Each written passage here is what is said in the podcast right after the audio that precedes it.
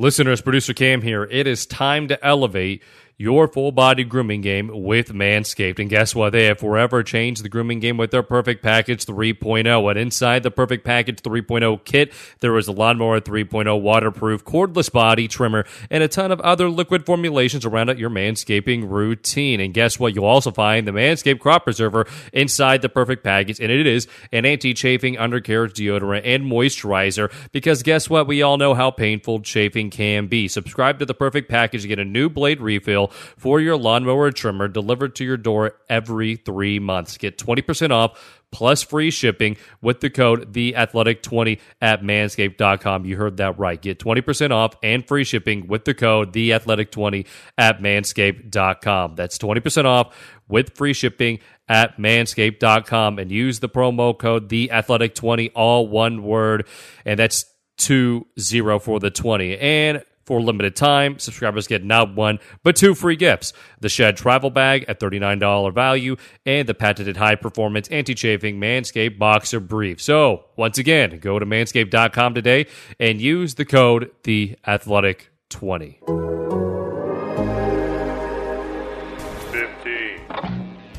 The schedule gets shuffled yet again, and a pair of starters claim the spotlight on Sunday.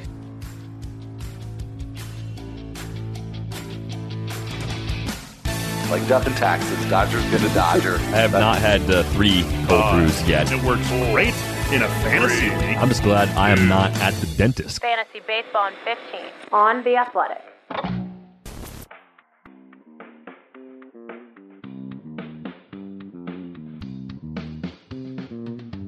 Welcome to Fantasy Baseball in 15 for Monday, August 10th. I'm Al Melchior. I am here with Derek Van Riper and DVR. Uh, let's start with the uh, the COVID impacts on uh, Major League Baseball, which of course is, is going to be an ongoing thing, has been an ongoing thing. The Cardinals still on pause, more positive tests. The most recent one, Lane Thomas. And so the uh, Cardinals Pirates series to start off this week is going to be postponed.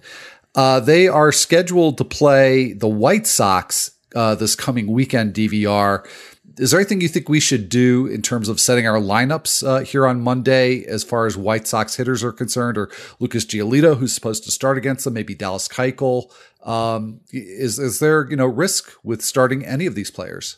Yeah, I think there is. I mean, there's at least a chance that the series with the Cardinals gets postponed at the end of the week. And in many leagues, you don't have the option to swap those players out, which is extremely frustrating. I think the one thing you'd look at and you could try to forecast is what are the pitching matchups going to be like? Even that's kind of an unknown. So you can't really try and make that decision based on projected starters because the Cardinals have been on pause for so long that we don't really know what the rotation order is.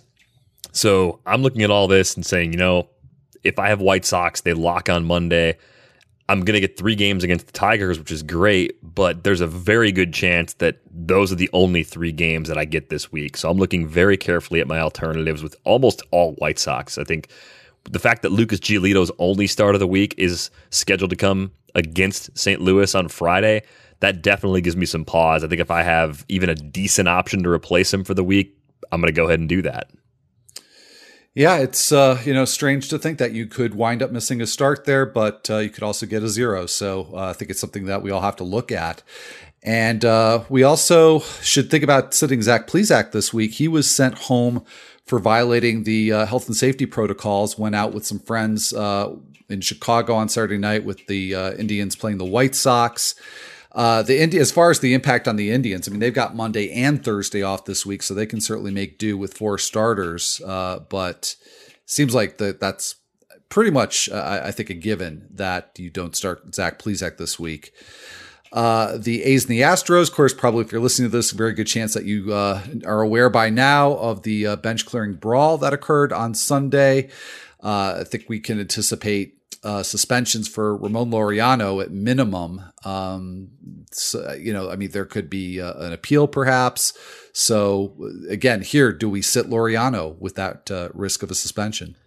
Yeah, I think you do. I mean, I think the appeal could be heard within the next couple of days. The A's have a six game week with an off day on Thursday. So Maybe he's fine for the three game series against the Angels to begin the week, but you have to think there's a very good chance he'd be serving the beginning of a suspension starting sometime around that Friday series in San Francisco against the Giants. And it could kind of trickle over into the following week as well. I, I wouldn't be surprised if Ramon Laureano received a five plus game suspension for what unfolded on Sunday. It's hard to speculate at this point, but we know Major League Baseball is probably going to be a little more aggressive with these suspensions given the state of the pandemic and the unnecessary excess contact that getting into a bench clearing brawl, you know, brings to the table. Yeah, and this one had a lot of uh, unnecessary closeness and contact uh, for sure. So, uh, yeah, there uh, should definitely be some sort of incentive there, and likely there will be. Uh, let's get to some injury news here, DVR. Giancarlo Stanton over the weekend placed on the injured list. Um, he's got a hamstring strain. No timetable yet for Stanton, but that's the sort of thing that maybe could keep him out for a while. So, in the meantime, I think that would probably solidify playing time for Michael Tauchman. And in our Tout Wars mixed uh, auction league, I did pick up Mike Ford, anticipating that he would play a lot for uh, the next week, maybe next couple of weeks. Uh, where do you think those two hitters should be targeted at this point, Tauchman and Ford? Tauchman can play in just about all formats, I think, at this point. I mean, I think he's good enough, as we saw last year, beyond 20% above league average in terms of WRC plus, showing some power, showing some speed. Looks like he's got a nice batting average floor. We all love the park. Five games at home this week, so the two off days hurt him a little bit in weekly formats. I assume Stanton's going to be out for at least part of next week since it's a 10 day IL stint. Uh, and the Yankees have a seven game schedule lined up next week. So things are pretty good overall as far as how the matchups play out. Lots of home games, a nice string of righties kind of coming up in the next uh, two weeks as well. So Tauchman in all formats and Ford, at least in deeper leagues, is worth considering because I think he can play at least a couple of times per week now. Yeah, I think that's a safe bet. Uh, maybe even a little bit more uh, with Stanton out of there. Uh, Charlie Morton exited his start on Sunday with shoulder inflammation. I'm sitting him this week. Uh, do you think he should be sitting in all formats, maybe save uh, AL only? Yeah, I think I would sit him. I mean, I think the tough thing here is that he's lined up to start later in the week, of course, not knowing how he's going to recover those first few days, knowing that you're probably locked in uh, pretty early in the week since they do play a Monday game. I would err on the side of caution if possible. It's a little bit like the Lucas Giolito situation, just based on the timing and given the uncertainty of how Morton's going to recover in these next few days. And he just hasn't pitched well to start the season either. So I think that adds the extra little nudge if you're kind of on the fence about trying to start Charlie Morton. On the road against Toronto would be the start if he's able to make it. So it's not a terrible matchup, but at the same time, I just don't have confidence that he's healthy at this point.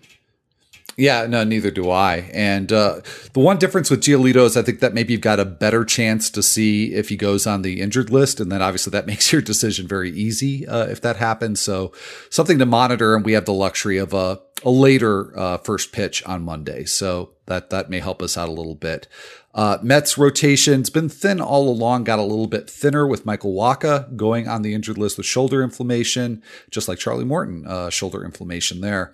And Marcus Stroman will not be the replacement for Wacha for his next start, as Stroman is still working his way back from his torn calf muscle and won't be back any earlier than August 16th. Could be even possibly later than that. Um, that timetable coming to us from Anthony DiComo of MLB.com. And Tyler Mahle, I know a lot of people were looking forward to starting him this week, but in a little bit of a surprising move, the Reds have moved him to the bullpen. Wade Miley will take his spot and start against the Royals on Wednesday. But according to Bobby Nightengale, the Cincinnati Enquirer, that could be a piggyback situation with Miley starting, maybe not going that deep, and then Mahle coming uh, in following Miley. So is Mahle uh, worth the start anyway in a possible piggyback role? Uh, in 15 teamers, I think he probably is because the bulk innings and the matchup would be against the Royals at home. If he pitches again later in the week, he could also see some innings against the Pirates, depending on how much he throws that first time out behind Wade Miley. I'm frustrated though because I really thought Tyler Mahle was going to do some damage in this two start week the way it was originally scheduled, and it's just been the year of everything being written in pencil, Al. I, have I've got to get used to it. I've got to accept it. But I really wanted Tyler Mahle to have that chance to kind of claim that spot. I, th- I thought there was a chance he would. I still think that's a possibility because with Wade Miley, we've seen some pretty wide ranges in performance from him in recent years. Obviously, being in Cincinnati, that's a very hitter friendly ballpark. He's a guy that doesn't miss a ton of bats, so it's easy to see how things could go wrong for him. Uh, and it, it's going to be a question of how quickly the Reds make a decision to make a change. I kind of thought they were already going to make it, so maybe it's going to go on a start by start basis at, at, this point. That's the thing. If it's a season that's written in pencil, he can be erased, but he can be written back in. So uh, hopefully that'll that situation will work itself out for people looking forward to uh, using Tyler Mahle in in, um, in, fantasy. And in some other Reds news, Mike Moustakas placed on the injured list with a bruised quad, and uh, you know not really exciting options uh, at second base there as far as the Reds are concerned. Christian Colon and Kyle Farmer probably uh, really splitting the time there uh, at second base. So uh, we should take a look back at some of the uh, performances on Sunday DVR. We will do that momentarily, but we do have a, a message here from our friends at Indochino. All right, DVR. Well, let's take a look at some of the big performances from Sunday. I imagine I was, sir, I want to speak for you. I was expecting that we are going to talk a bit about uh, Spencer Howard on this show. Uh, his debut was not spectacular, uh, and he really got eclipsed by a couple of pitchers who flirted with no hitters, uh, Dinelson Lamet and Justus Sheffield. Lamet going six and two thirds against the Diamondbacks, uh, gave up a Cole Calhoun homer in the seventh inning. That ruined um, ruined the no hitter. And Sheffield lasted six innings and didn't allow a run. Um, four hits, no walks, seven strikeouts against the Rockies. Uh, that one was in Seattle. So uh, I think Sheffield's more interesting one here because you know Lamet is universally popular uh, in fantasy. Does this change anything for you as far as Sheffield's concerned? I've been trying to pick my spots with Justus Sheffield a little bit. I'm looking ahead, his next matchup should come against the Astros on the road. That's a matchup that I'm not comfortable using him in at this point. Next week, he's home against the Rangers, so I'm not going to scramble to get him on my roster right now. But if he's still available next weekend, I think there's a case to be made to at least pick him up as a streamer because he's a guy that has three decent pitches. Command is still developing, but it's not terrible. I think Seattle's still a, a very pitcher friendly park, at least close to neutral.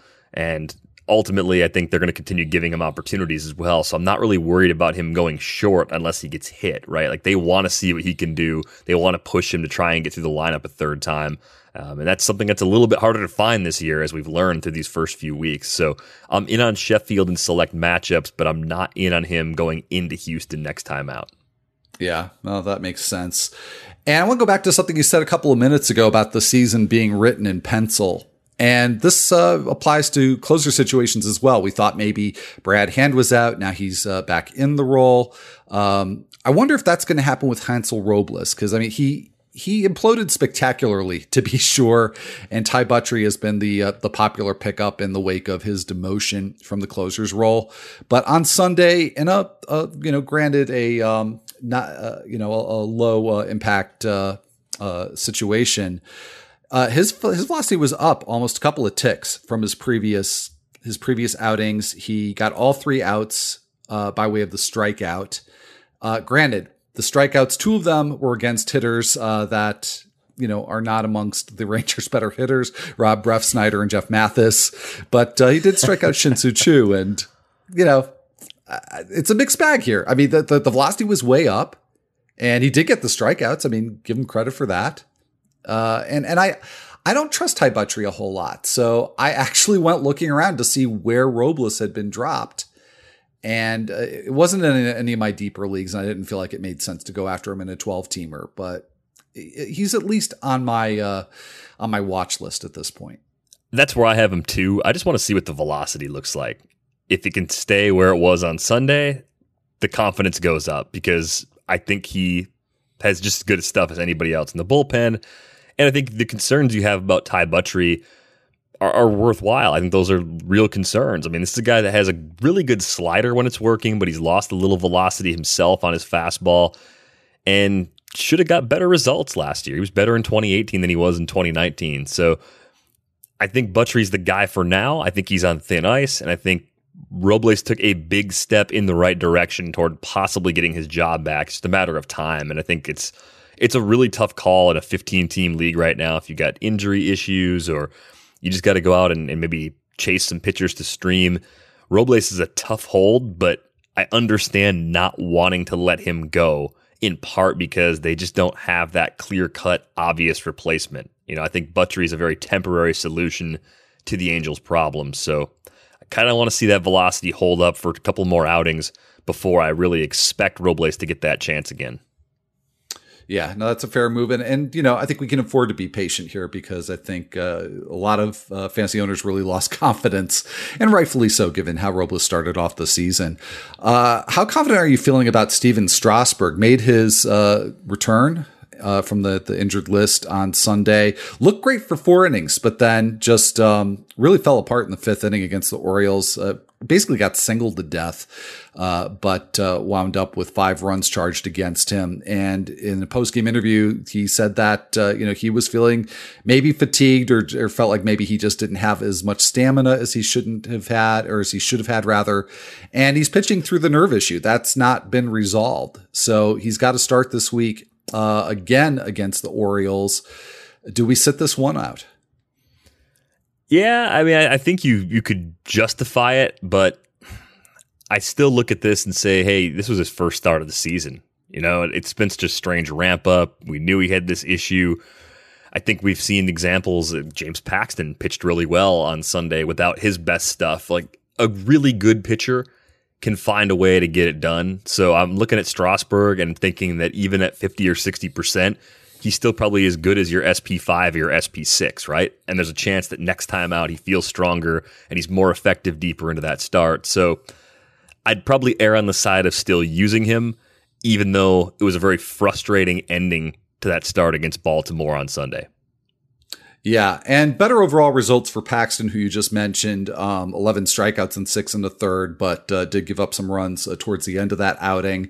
But like you said, not his best stuff. The velocity still uh, very far from where it was last season. He's got the Red Sox this week.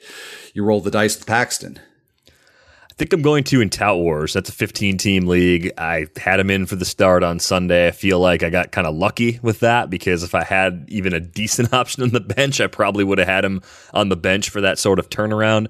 Uh, but Boston, you know, kind of a top heavy lineup right now. JD Martinez hasn't really gotten it going yet. Andrew Benintendi doesn't look right. Of course, Mookie traded away back during the winter. So I think Boston's one of those teams where they're kind of more like a league average offense than a well above average offense. So uh, I'm okay with Paxton this week, and I'm just keeping my fingers crossed that the velocity starts to tick up. Even if he doesn't get it all back, I just want him to start bridging the gap from where he's been to where he typically would be at this point. I think he's still about three miles per hour off his typical fastball velocity, and that's a huge drop. Yeah, no, it really is. So uh, I think I'm I'm gonna go cautious with Paxton uh, this week. Uh, but you know, sat him for this uh, this start, and that didn't work out so great. So, uh, before you do set your lineups, though, check out today's featured read. This one comes to you from Gene McCaffrey, Stock Watch, taking advantage of makeup games, under the radar relief pitchers, and more. Um, great stuff from Gene as always. And that's going to be it for this episode of Fantasy Baseball in 15. If you're enjoying this podcast on a platform that allows you to leave a rating and a review, we would greatly appreciate it if you take the time to do that. So for Derek Van Riper, I'm Al Melchior, and we will return here on Tuesday.